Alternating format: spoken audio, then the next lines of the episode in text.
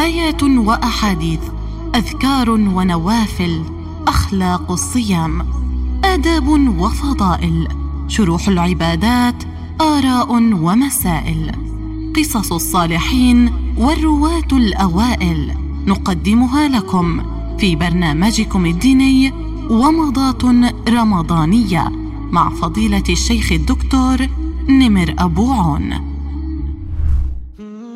ختام شهر رمضان.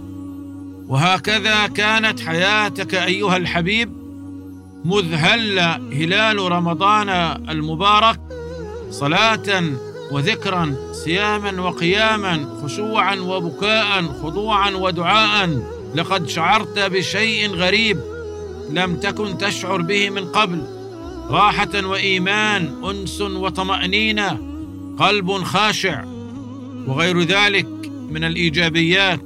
وبعد كل هذا النعيم الذي رأيناه في شهرنا المبارك لا بد من سؤال تحتاج الإجابة عنه إلى تجرد وصدق وهو هل لتلكم الطاعات أثر في حياتنا وفي عباداتنا وفي تعاملنا وفي أخلاقنا وفي أقوالنا وأفعالنا؟ هل تحقق فينا قول ربنا جل جلاله؟ إن الصلاة تنهى عن الفحشاء والمنكر. أين أثر الصلاة؟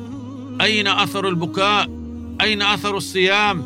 أين نتاج الخشوع والخضوع؟ أم أن القضية أضحت عادات حركات وسكنات؟ أين أنت من قول نبيك صلى الله عليه وسلم؟ من لم يدع قول الزور والعمل به فليس لله حاجة في أن يدع طعامه وشرابه. اذا ما الذي جرى؟ ما هذا الخلط العجيب في العبودية؟ قال تعالى قل إن صلاتي ونسكي ومحياي ومماتي لله رب العالمين. وقد جاء في حديث عائشة رضي الله عنها وكان أحب الدين إليه ما داوم عليه صاحبه.